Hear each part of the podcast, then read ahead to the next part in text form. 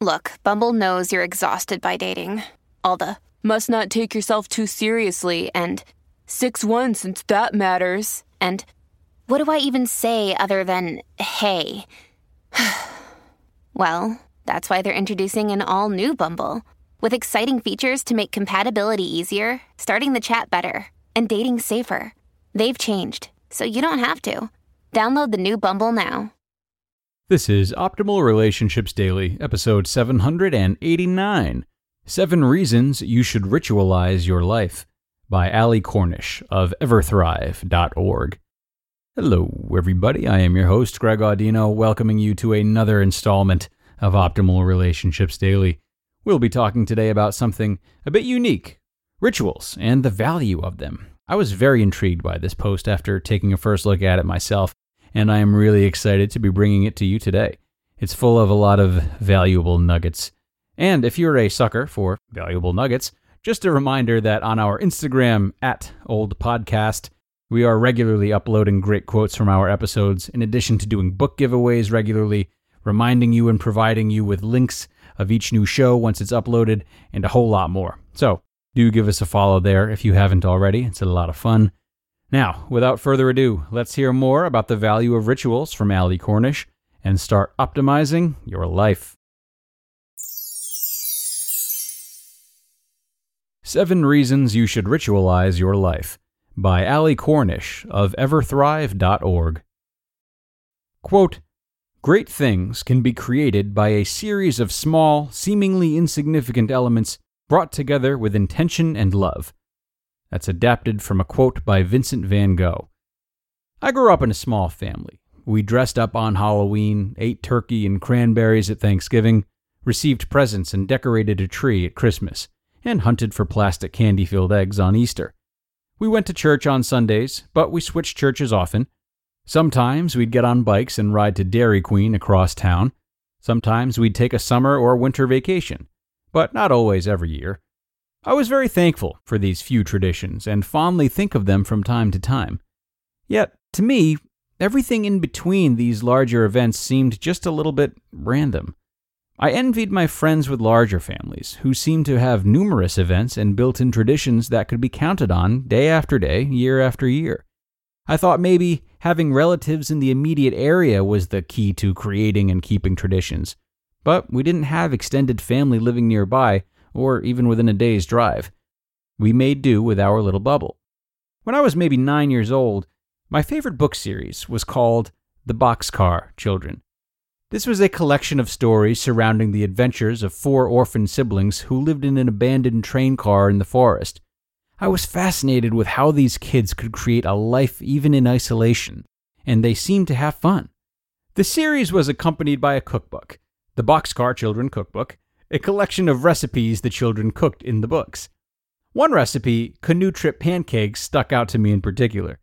It was such an easy recipe and adorably written, so I started making canoe trip pancakes on weekends. I loved every bit of the process. I felt like I was harnessing the self sufficiency of my fictional friends and adding more meaning into my lazy weekend mornings. I might have even done my own dishes. I look back upon this time with happiness remembering my small but significant effort to bring my family together with food. Everyone seemed to like the pancakes, or at the very least, they tolerated my need to make them. Sometimes my dad would chime in with some bacon and eggs, and we'd make a hodgepodge brunch out of it, drenching our plates with maple and boysenberry syrup, and defrosting a new canister of orange juice from concentrate. Anyone else drink that stuff as a kid? To wash it all down. It made me really happy that my pancakes brought us all together as a family. Fast forward 30 years, and I have my own little family. Even though we are only three, we are still a family bound together by love, responsibility, and obligation. But those aren't the only elements that bind families together. Through my childhood experiences and by observing the traditions of my friends' families, I've come to understand that rituals are important for families to grow and thrive. I really want to make more use of traditions and rituals for myself and for my family. The importance of little rituals. What is a ritual? Usually referred to as characteristics of a ceremony or religious life, rituals can be any sincere tradition that includes carefully ordered and well intended actions. Rituals are important because they are the glue that binds families together. The seemingly insignificant actions that make up rituals are given much more weight when combined with intention and love. In this way, rituals connect the ordinary to the extraordinary, making the mundane aspects of life more beautiful. Is it too late to create new traditions? Any time is great to start creating rituals for yourself or for your family. I think that rituals might be especially important during long periods of waiting, such as what we're experiencing now with the coronavirus. Seven reasons why you should ritualize your life. Number one, rituals give us something to look forward to. They also help to mark the days as they pass, creating an ongoing way to structure our precious days, weeks, months, and years. Number two, rituals give us agency and empower us to create our lives instead of passively experiencing our lives. Rituals also reassure us that we're on the right path, and they help us reflect on our journey and self correct if necessary. Number three, creating rituals between friends and family is a great way to make memories. Number four, rituals help with setting expectations, and the repetition of rituals gives us, especially children, a sense of security and belonging, in addition to managing our reactions to changes in time and season. Number five, through repeated traditions and rituals just for us, we can increase our personal happiness, satisfaction, and sense of well being. And if we are personally happy, this happiness flows to others. Number six, rituals and traditions aid in building a strong family culture, family identity, and family morale. Number seven, finally, rituals provide us with a sense of renewal. Taking time for an intentional tradition offers us a break from our everyday routine habitual existence. I've heard rituals compared to oases, a figurative place to rest on our life journey. You just listened to the post titled Seven Reasons You Should Ritualize Your Life by Ali Cornish of everthrive.org. Hey, it's Kaley Cuoco for Priceline. Ready to go to your happy place for a happy price? Well, why didn't you say so? Just download the Priceline app right now and save up to 60% on hotels. So, whether it's Cousin Kevin's Kazoo concert in Kansas City, go Kevin, or Becky's Bachelorette Bash in Bermuda, you never have to miss a trip ever again. So, download the Priceline app today. Your savings are waiting. Go to your happy place for a happy price. Go to your happy price, Priceline.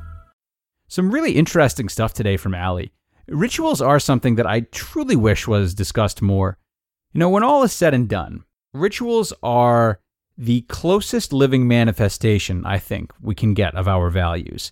Marriage is a ritual that expresses love. Church is a ritual that expresses religious beliefs. The list goes on to include smaller, more unique things like, you know, family game nights. And these smaller rituals we have are often thought of as less serious because they aren't as widespread as, you know, marriage or church, but they are often truer to the dynamics we have in our own households and thus should be emphasized more. It's these smaller rituals that are aligned with who we are, and they don't require the bells and whistles that generations past have put on them. Take this as a reminder to hone in on what your values are and aren't, and how specifically you want to express them in a way that is meaningful to you and your tight knit group, as opposed to everyone else. Do not fall into the trap of engaging in popular rituals out of obligation if they represent things that either don't mean a lot to you or just things you'd rather express your value for in a different way through a different ritual. That is going to do it for today, everyone. Thank you so much for being here. Go out and enjoy yourselves today. Maybe partake in a meaningful ritual or two. I will be back with you for the final post of the week tomorrow. I'll see you all there, where your optimal life awaits.